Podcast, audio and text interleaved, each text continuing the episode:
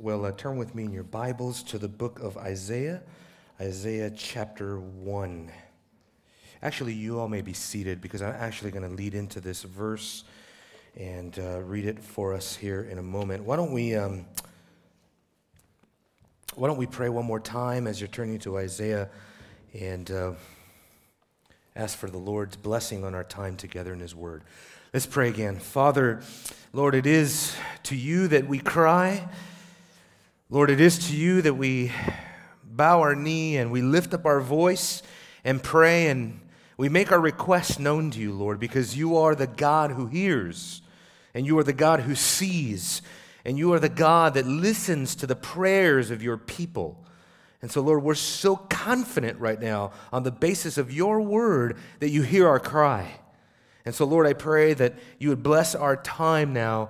I pray that you would give me a mouth to speak on such a, on such a grand and glorious theme as we look at the concept of prayer and how it relates to who you are as the triune God of Scripture. We ask this in the name of your Son, Jesus, through whom we derive every blessing. In Jesus' name, amen.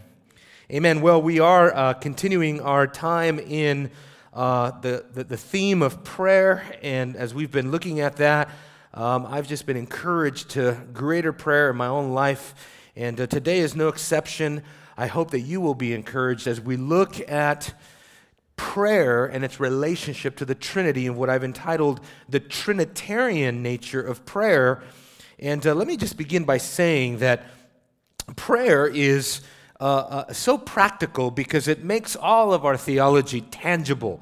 Prayer, we could say, is theology in action. It makes our doctrine very practical and it brings us into a theological conversation with God. And that's exactly what it is when that, that is exactly what prayer is. It is a conversation with God where we talk to him according to his word and according to his will and repeat the thoughts of God after him and we pray hopefully according to God's will. That's the whole trick of prayer is to try to pray according to God's will because we want to receive the things that we have asked. And as John tells us, if we ask according to his will, we know that whatever we ask, we have. And, um, you know, when we talk about prayer, we're talking about uh, fellowship with God, what the Puritans used to call communion with God. It is how we, we commune with Almighty God, it is how we we, we, we fellowship with Him in our inner man, in our, in our soul, in the depth of our heart. It's how we have our conversation with God, and it's how we sit with Him and seek Him, and it's how we fellowship with Him. And you know, prayer is proof that we have been reconciled to God. Let me read to you before we go to Isaiah, Romans chapter 5, verse 10, because it says, While we were enemies, we were reconciled to God through the death of his Son. Much more, having been reconciled, we will be saved by his life. And not only this, but we exalt in God and through Jesus Christ through whom we have now received reconciliation. So, in other words, it is this reconciliation that has led to our exaltation. And you know that you've been reconciled with God if there is exaltation in your heart. A person who does not exalt in God has not been reconciled to God because worship is the byproduct of salvation. It flows naturally from the heart of a regenerate person. Prayer is worship. And that's why we can talk about these two things coming together. And having been reconciled with God, we worship God. And just as if we are not reconciled with God, if we are alienated from God, we have no part in exalting in God. We have no capacity to pray to God, and therefore we have no fellowship with God. We are still at odds with God. We are still unreconciled with God. Therefore, the fact that unbelievers cannot pray And because they have no real relationship with God, it is the clearest evidence that they do not possess saving faith. John Owen, the great Puritan John Owen, said that he would rather learn from certain people their theology out of their prayer life than out of their writing life. And that is because prayer makes you become earnest before God, transparent before God is where all of your facades must come down if you are to have a genuine communion with God. But in the same way, be encouraged because a good prayer life is good evidence that you do possess saving faith. And God receives our prayers, unlike the prayers of the wicked. God receives our worship. But you know, prayer is all about conformity. That is what Jesus taught his disciples to pray. Pray that you would be conformed to the will of God, to the will of God. Therefore, it shouldn't surprise us that worship is equal to prayer, and prayer is equal to worship.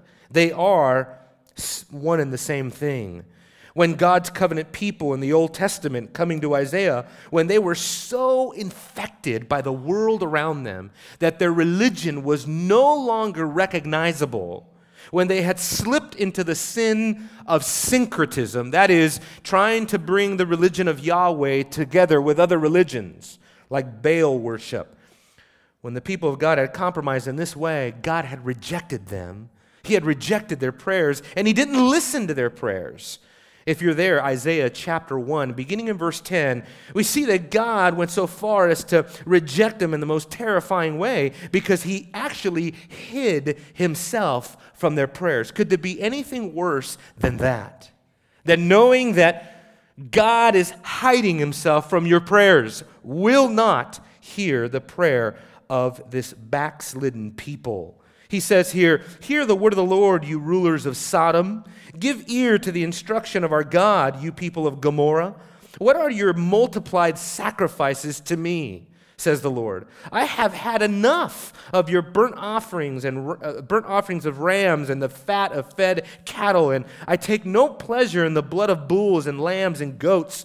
When you come before me, who requires you who, who requires of you this trampling of my courts?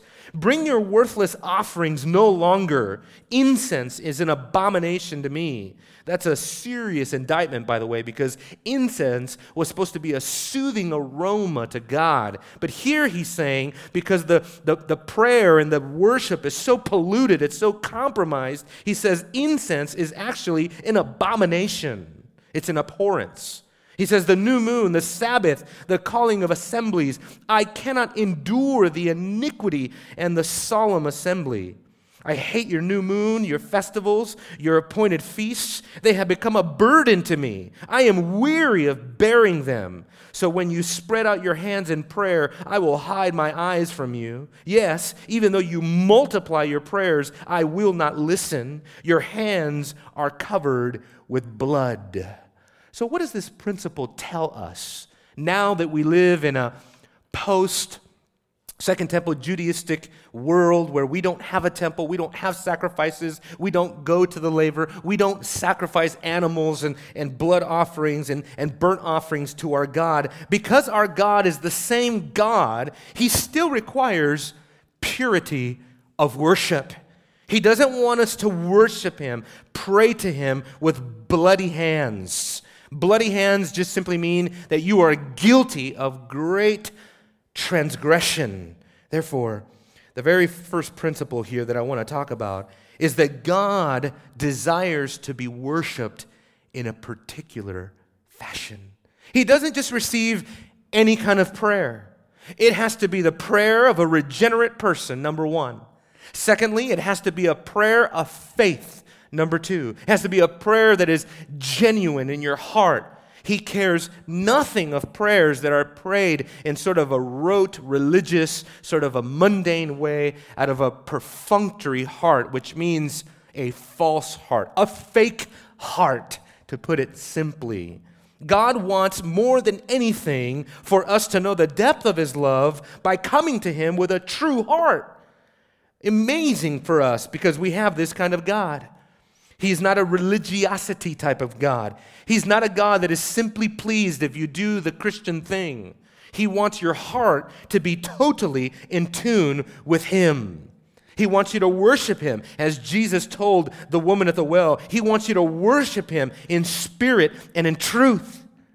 He doesn't want you just to repeat the prayers of other people. He doesn't want you just to go along with the prayers of other people. He doesn't want you just to be courteous to people in the church. God is a God of hearts. He wants our hearts. He wants us to have a genuine, true, and living relationship with Him. And praise God that He does. He is the God of the living, not the God of the dead. He doesn't want dead religious people.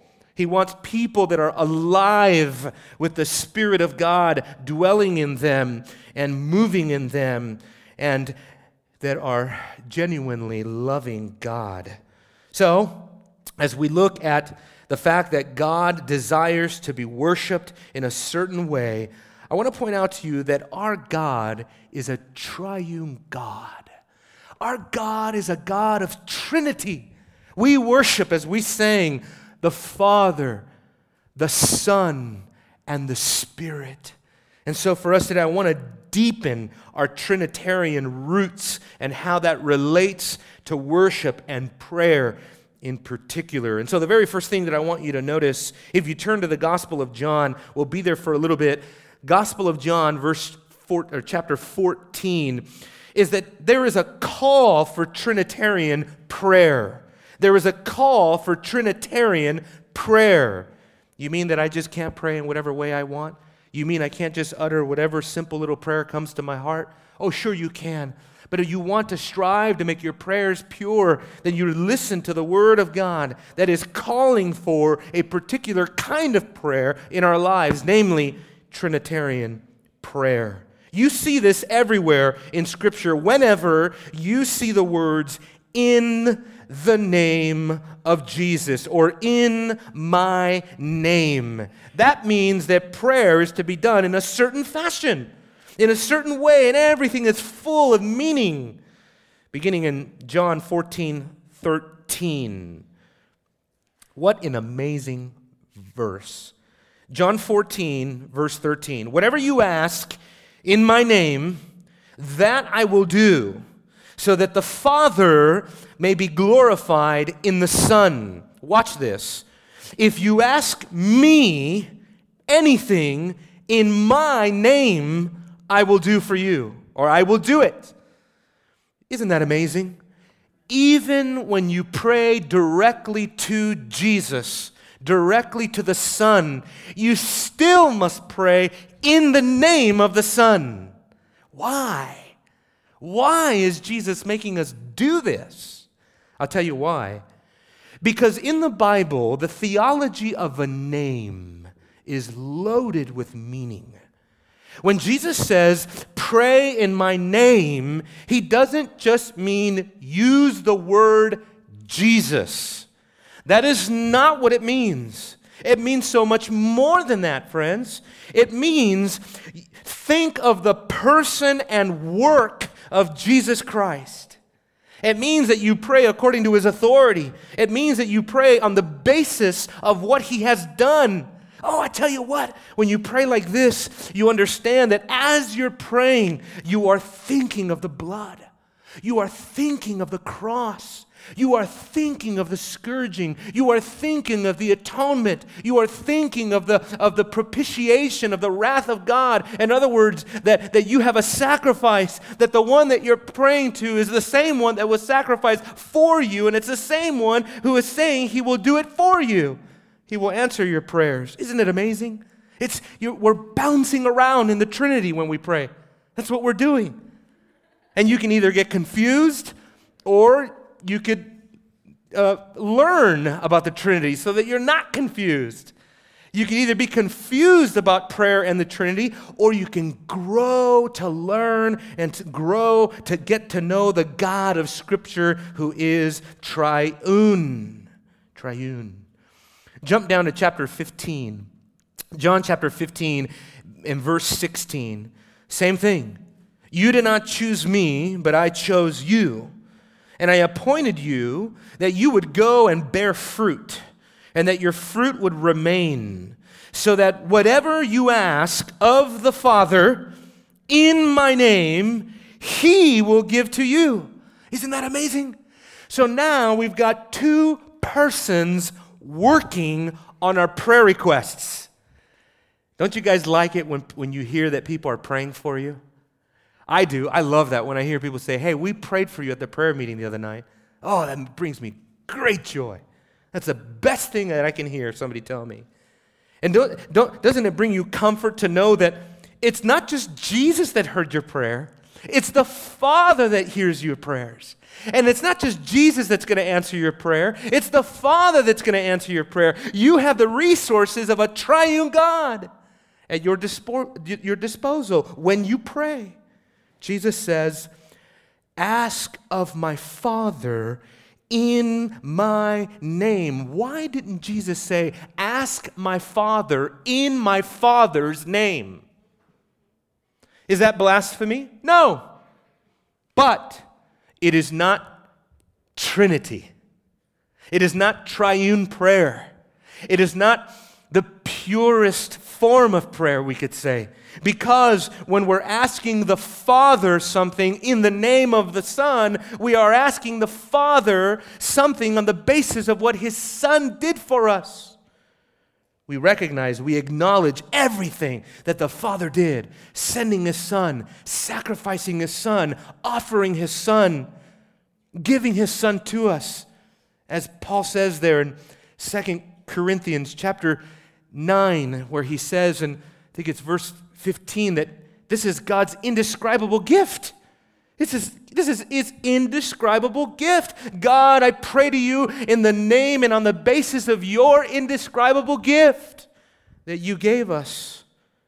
Again, look down at John 16, verse 23, 24. I'm building the case that Christian prayer is Trinitarian prayer, that Scripture calls for this kind of prayer. Verse 23 In that day you will not question me about anything. Truly, truly, I say to you, if you ask the Father for anything in my name, I will give it to you. Until now, you have asked for nothing in my name. Ask and you will receive, so that your joy may be made full. Fullness, folks, in Christ fullness through Christ, fullness and knowing that we know the Messiah by name, Jesus. We pray in the name of Jesus Christ. That's why political prayers are deficient. That's why moralistic, therapeutic, deistic prayers are deficient. That's why the prayers that you often hear people pray in certain contexts, let's say at the office or, or, or, on television or at some political meeting or something like that, and the person praying is just, he just won't pray in Jesus' name. People say, well, well, in your name, amen. What that means is probably they don't want to offend people by throwing Jesus in the mix. But what I'm saying is that unless Jesus is in the mix, you can't pray in the first place. Because praying in his name means that he has made atonement for you. Praying in Jesus' name means that he has died on your behalf. He, was, he died on the cross and he satisfied the justice and the judgment of God so that now, for the first time in your life, you have access to the Father. We'll get to that more as we go. But also, in the same way, and I think we should point out, look at John uh, 16, verse 26. Jesus makes it very clear that even though he is our mediator, the mediator between God and man, he's also our sacrifice because he takes us into direct fellowship with God the Father. So that no, it is not wrong for you to go directly to the Father. It is not like the Catholics that would say, well, no, in order really to get to God, you could go to Christ, but if you really want to go to God, you got to go through Mary. She has a more direct line. The, the Mary's mediatorial office in the Catholic Church is a great blasphemy, to be honest, because it stresses that Jesus doesn't have as much of a connection with God than Mary does. If you really want your prayers heard, you'd pray to the saints. They will make intercession for you. You'd pray to Mary, the mother of God, because she, after all, was his mother and she has a very endearing uh, relationship with the Father. I tell you. Jesus says, No, no. Verse 26 In that day, he says, You will ask in my name, and I do not say that you, that you, that, to you that I will request of the Father on your behalf, for the Father himself loves you because you have loved me and have believed that I have come from the Father to make it crystal clear, same theologian, 1 John chapter 1 verse 3 our fellowship John says is with the Father and with the Son. And let's add to our trinitarian theology the fact that not only are we in fellowship with the Father, not only are we in fellowship with the Son, but as Paul tells us in 2 Corinthians 13 14, we are also in fellowship with the Holy Spirit. The grace of the Lord Jesus Christ, the love of God, and the fellowship of the Holy Spirit be with you. So our fellowship is with the triune God of Scripture. What I want to point out to you is that every member of the Trinity contributes something to your theology of prayer. It contributes something distinct from the other members of the Godhead, so that if we do not appreciate each member one by one, we will not see the full panorama of redemptive grace and of the, the, the reality of our, of our communion and of our fellowship with God. And so, I want to begin by looking at our fellowship with the Father. With the Father. Many people today suffer from a, from a concept of fatherhood that is perverted and sadly that is um, distorted. They've had experiences from their own fathers, they've experienced abuse, unthinkable abuses at the hands of their fathers, and therefore, for many people, they struggle with the concept of the fatherhood of God. The fatherhood of God. Um, but our God is a good father. Our father is not an abusive father. Our father is a holy father. And so I want to set this holy father in front of you in three ways. Number one, by stressing his fatherhood. Number two, by stressing his adoption. And number three, by stressing his benevolence. So, first, the fact that God is revealed to us as a father. This is the nature of God, that He is a heavenly Father. And because Scripture identifies God as Father, our, our, our relationship with Him is fundamentally familiar. God is our Father. And because of the fatherhood of God, that means that we are His offspring. In general, as Acts chapter 17, verse 28 says, everyone is the offspring of God. Everyone is the byproduct of the Father. And in a general sense, everyone qualifies as an offspring of God.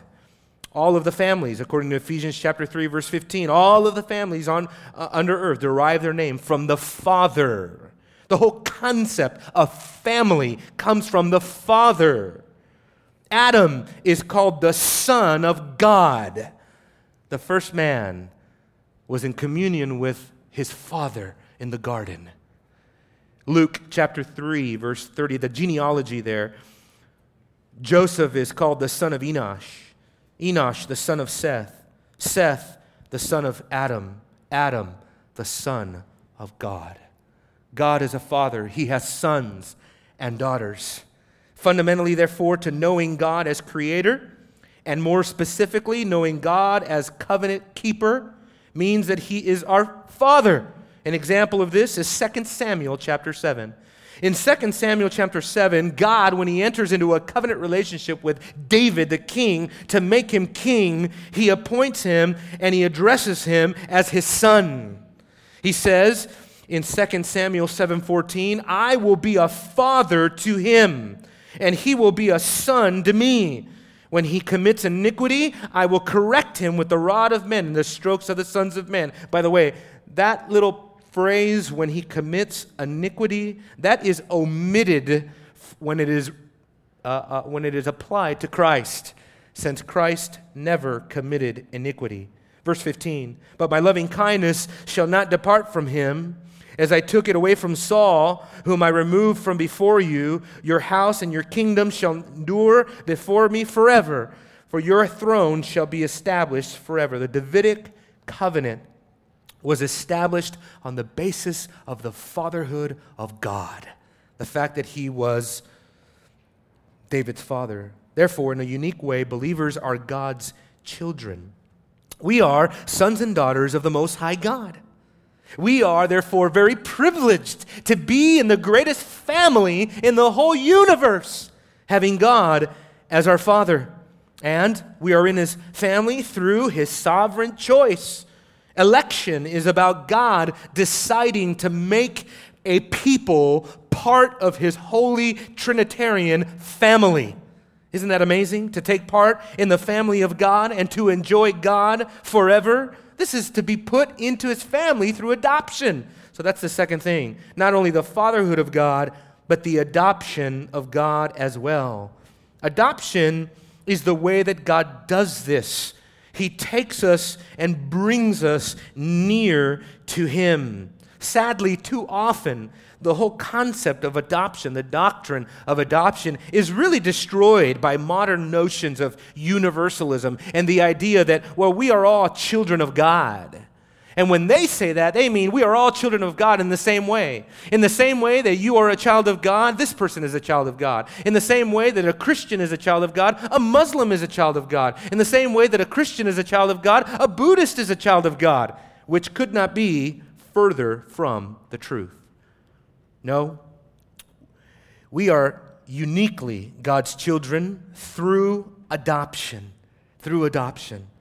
The slogan that we are all children of God erases the, the whole concept of sovereign adoption in the evangelical world. And in reality, adoption is part of God's sovereign grace. It's part of His electing grace to choose and to bring us into His heavenly home through union with his Son.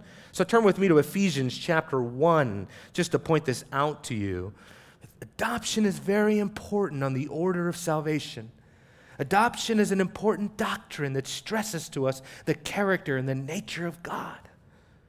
He says in verse 3, very familiar passage to many of us Blessed be the God and Father the, of our Lord Jesus Christ, who has blessed us with every spiritual blessing in the heavenly places in Christ, just as he chose us in him before the foundation of the world, that we would be holy and blameless before him. In love, he predestined us to adoption as sons through Jesus Christ to himself according to the kind intention of his will. It's so sad that people distort the sovereignty of God and instead of highlighting, as the Apostle Paul does, highlighting the kindness of God, they want to highlight the sovereignty of God as if it's something evil or if it's something monstrous of God, as to say, how could God be so unfair as to choose some and not others, predestine some and not predestine others, when really the sovereignty of God stresses the kindness of God that he should not have chose anyone. He should have damned everyone in Adam. We should have never left the scene in the garden. Man should have been annihilated the second they partook of that forbidden fruit. But God, in His sovereign intention, His kind intention, this is the intention of His decreed will that He would show His kindness, that He would shower undeserving, hell deserving sinners with the kindness of adoption. Do you know how much it costs to adopt someone into your home? Oh, we may want to adopt an infant because we want to raise them right. We don't want that infant to be, uh, you know, uh, deficient in any way, or we don't. We want to take as much of a blank slate into our house as possible, right? Who wants to adopt a teenager that's 17 years old, going on 18, and just got out of juvenile hall? Nobody. That's like a death sentence. God, the beauty of adoption, when we think of the adoption of God, is that unlike natural adoption, physical adoption, spiritual adoption is wildly better. Because he doesn't just take people into his home that are good people, clean people. People with no diseases, people with no deficiencies, people with no problems. No, my friends, I venture to say I stand before you as a specimen that God takes into his home the worst, the least. He takes into his home his enemies, those that were opposed and against him, those that were hostile to him. Who wants to adopt a person that is hostile to you? God does. Oh, don't tell me about what's fair and what's not fair because I'm going to tell you about what's kind and what's not kind. You don't know anything about kindness compared to what God has done in His kindness for us. Look at Ephesians chapter 2 if you're still there. It's all about bringing us near, it's all about taking the unwanted caring and loving those that are unlovely, making a home for those that have no home. Adoption is all about God bringing strangers into intimate fellowship and friendship.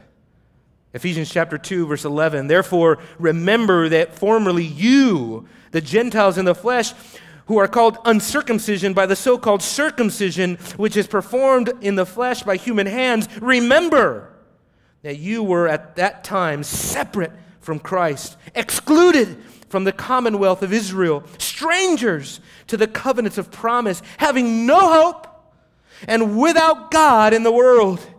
Can you find a better description for an orphan than that?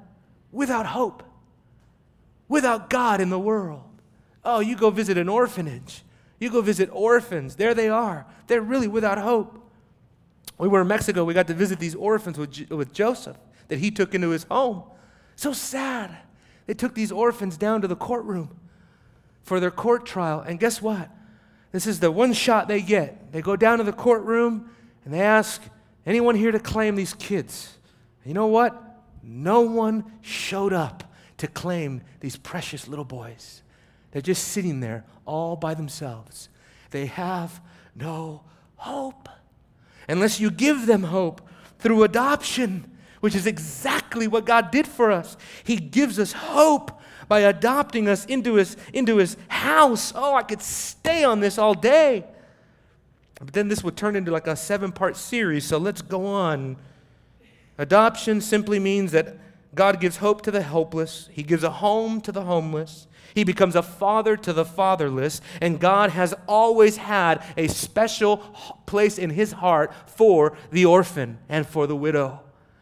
Exodus chapter 22, God says, If you mistreat the widow, my anger will burn hot after you. God is angry with people that mistreat the needy. Isn't that amazing?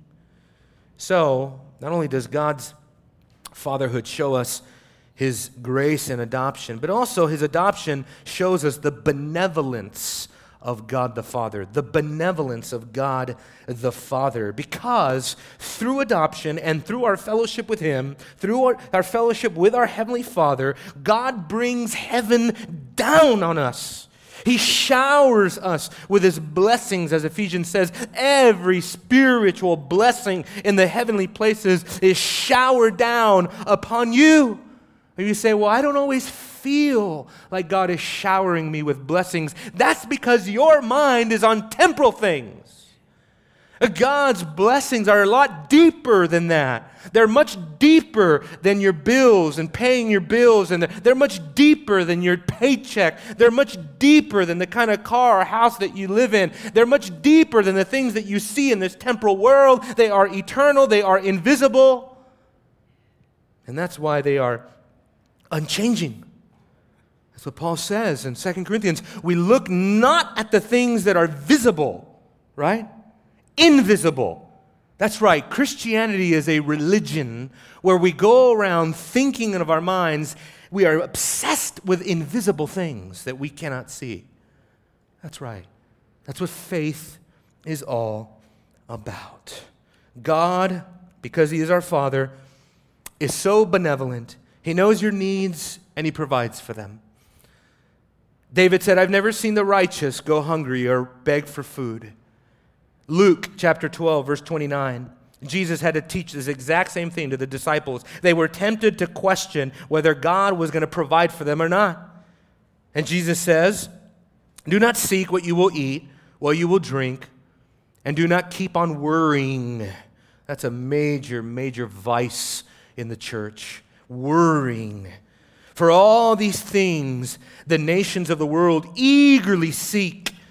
But your Father knows that you need these things. But seek His kingdom, and these things will be added to you. Do not be afraid, little flock. Your Father has chosen gladly to give you the kingdom. Oh, we are so blessed. We are blessed and highly favored. That's what the Father does. So that when we pray, we pray with thanksgiving, as Paul says, always being thankful to the Father for all of these things. But secondly, we are not just in fellowship with the Father, we are also in fellowship with the Son. I want to consider our fellowship with the Son. And next week, Lord willing, well, the week after Easter sunrise or Easter service, we want to consider our fellowship with the Spirit because that takes a, a uh, uh, I think I have to take more time on fleshing out our fellowship with the Spirit because I think there are so many questions. But here, I want to focus our attention on our fellowship with Christ. Our fellowship with Jesus means that we are in union with Him. In fact, this too is rooted in the reality of adoption. Turn to Romans chapter 8. Lots of scripture, I know. When I don't do a verse by verse exposition, it's almost like you can expect more scripture than usual. But uh, Romans chapter 8, Verse 15, I mean to wash you with the word today. Romans 8:15 For you have not received a spirit of slavery leading to fear again, but you have received a spirit of adoption as sons by which we cry out Abba Father. The Spirit himself testifies with our spirit that we are children of God, and if children, heirs also, heirs of God, fellow heirs with Christ, if indeed we suffer with him, so that we may also be glorified with him. So, as with the Father, our fellowship with the Son implies many important and crucial things for our prayer life. The fact that we have union with Christ, the fact that we have access through Christ, and the fact that we derive benefits from Christ. First, union with Christ. Have you taken time to study union with Christ? When is the last time you paused, you opened up a book to contemplate your union with Christ? Sinclair Ferguson has a great book on union with Christ. All of our spiritual blessings come from our union with Christ. John Murray says, not a more important doctrine in all of soteriology than the doctrine of union with Christ.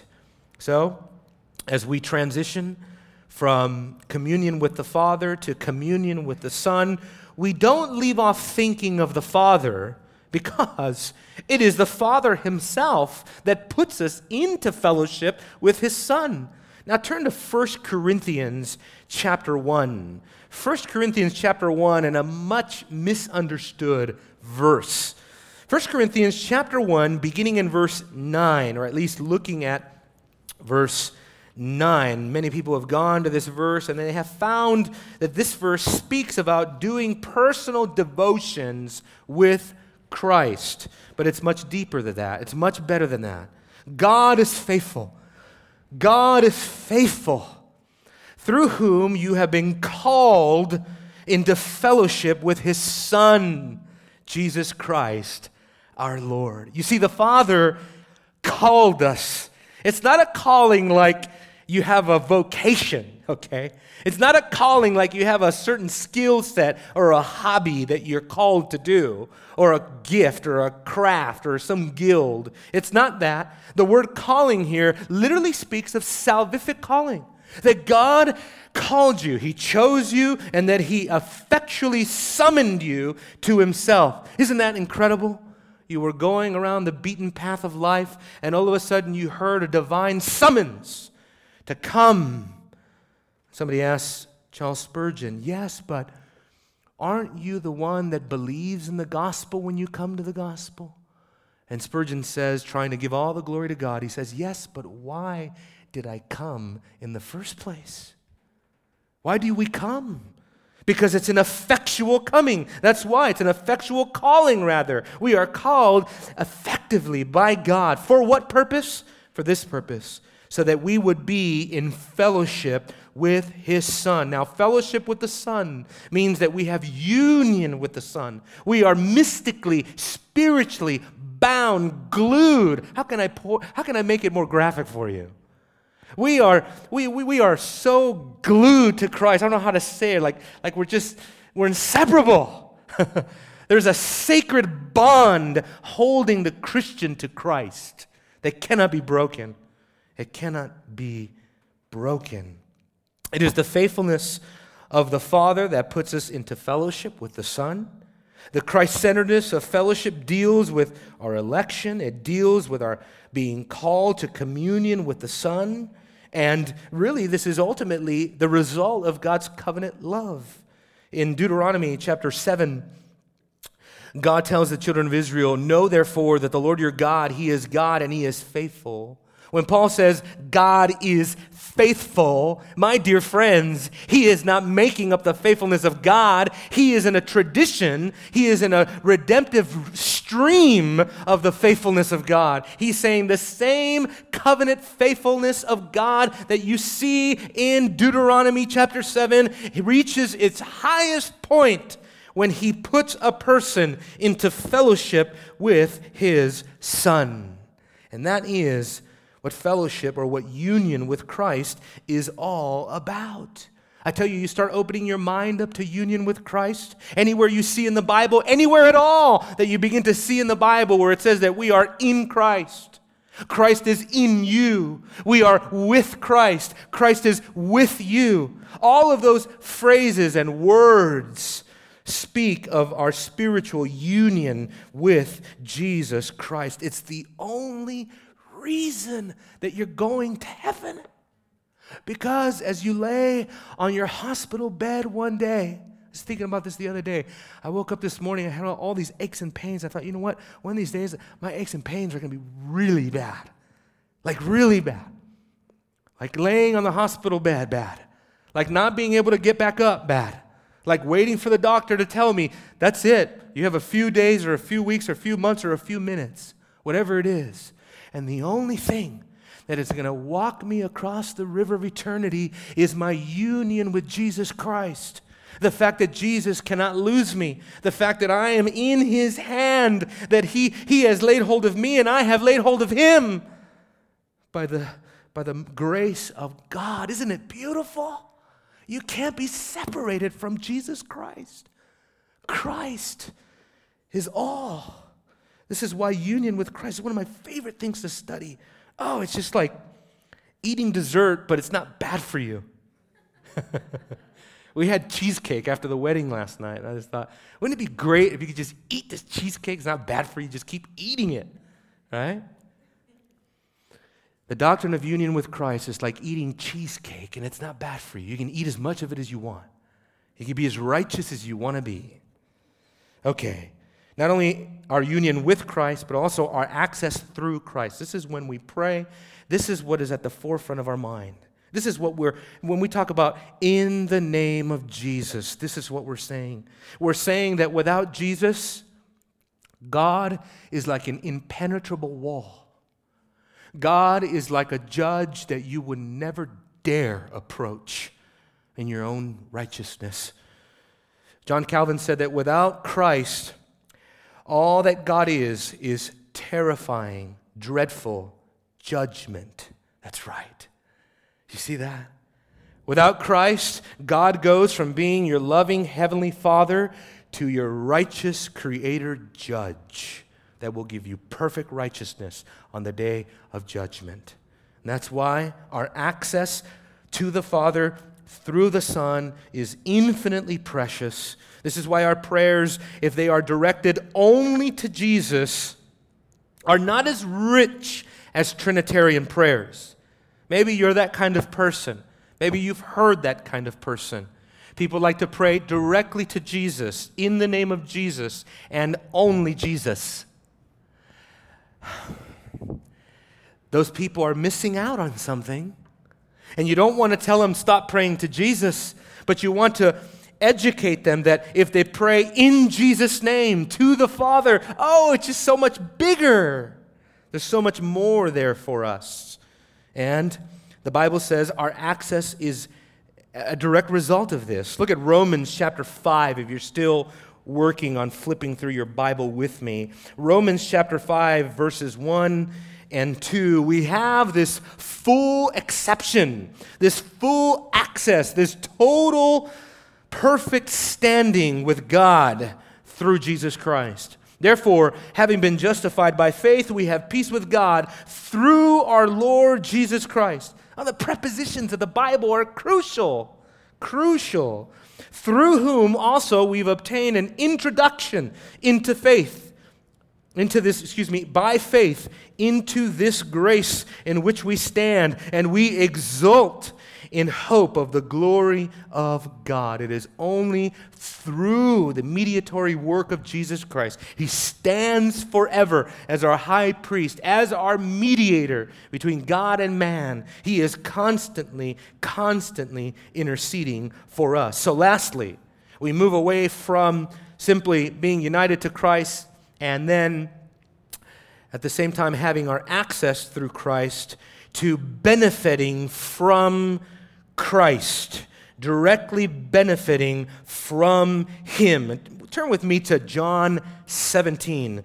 John 17, because there, what is classically called the high priestly prayer of Christ is where Jesus prays for his people. This is where Jesus can be found thinking out loud in his prayer. Isn't this amazing? We have a glimpse of the prayers of Jesus. We can know what was going through his mind, what he was thinking. This is so incredible to me that we can eavesdrop on Jesus' prayer, examine his theology, and benefit from his communion with God. And how does it begin? Verses 1 through 5 has nothing to do with you. Isn't that amazing? He's going to pray here for you, but verses 1 through 5 have nothing to do with you.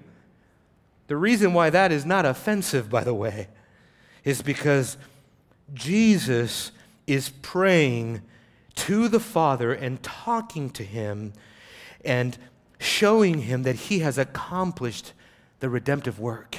It's done. The plan is over. And then he goes on to, to, to talk about having taught us who God is and his name. Verse 9. I ask on their behalf. I do not ask on behalf of the world, but on those whom you have given me, for they are yours, and all things that are mine are yours, and yours are mine, and I have been glorified in them. Isn't that amazing? Jesus prayed on our behalf discriminately. He discriminates in his prayer to say, I intercede only for my people. What is the doctrine of election built on? Is it built on the sovereignty of God? For sure.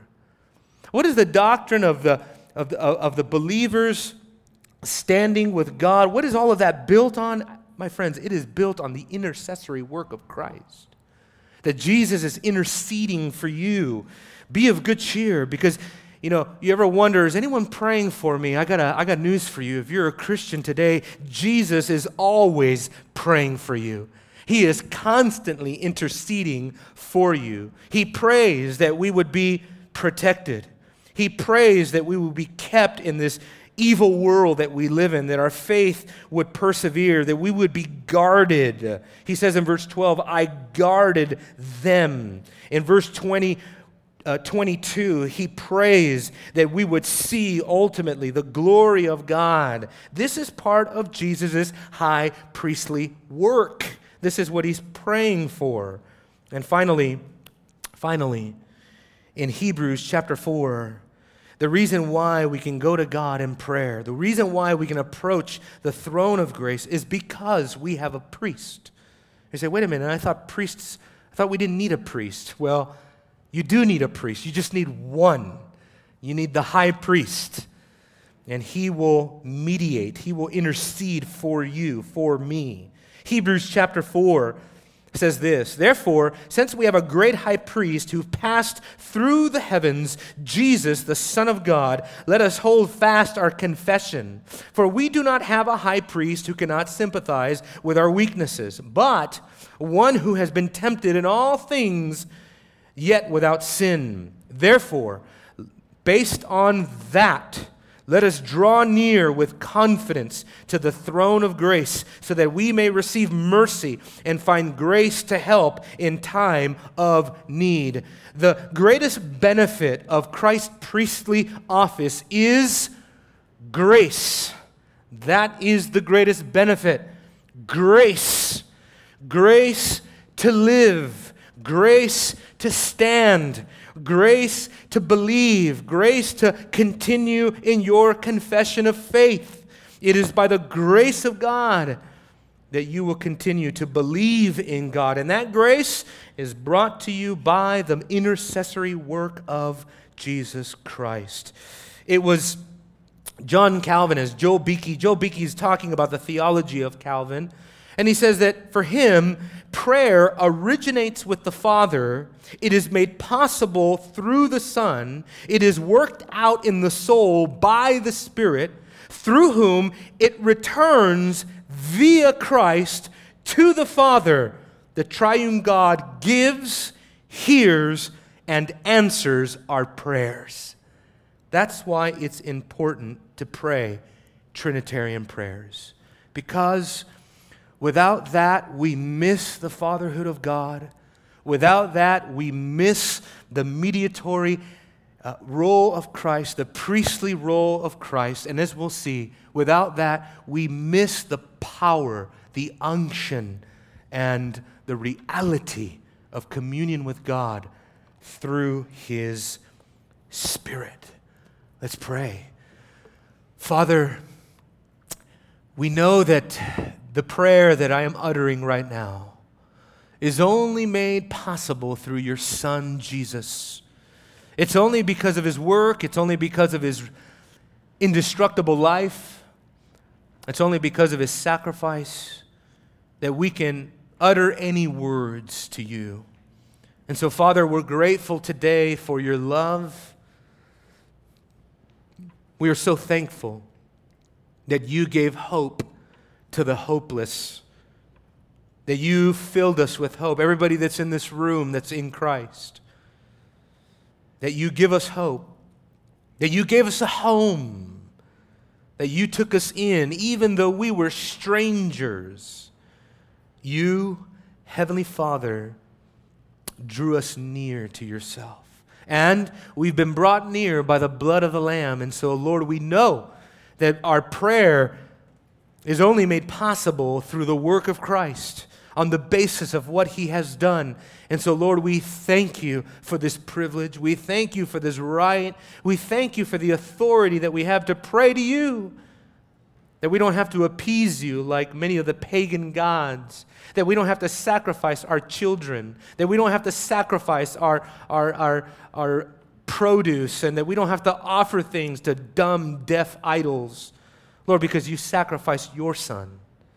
And because of that, Lord, we can have the assurance through your Spirit that we are in fellowship with you, in fellowship with your Son, and in fellowship with your Spirit. Lord, teach us to pray. Only use this teaching to, to vivify us in prayer. Only use this teaching to provoke us in our homes in our prayer meetings, in church, to more prayer, to labor in prayer. God, forgive us for not laboring in prayer. And Lord, give us a burden to pray. Give us a I know that in this church people struggle to pray. I know that in this church it is difficult for many people to, to pray for more than an hour. I know it's hard. And Lord, if, if we only saw if we only believe that the triune God hears, then we would spend more time conversing with you in holy communion and fellowship with you. And so, Lord, give us the spirit of prayer, we pray. In Jesus' name, amen.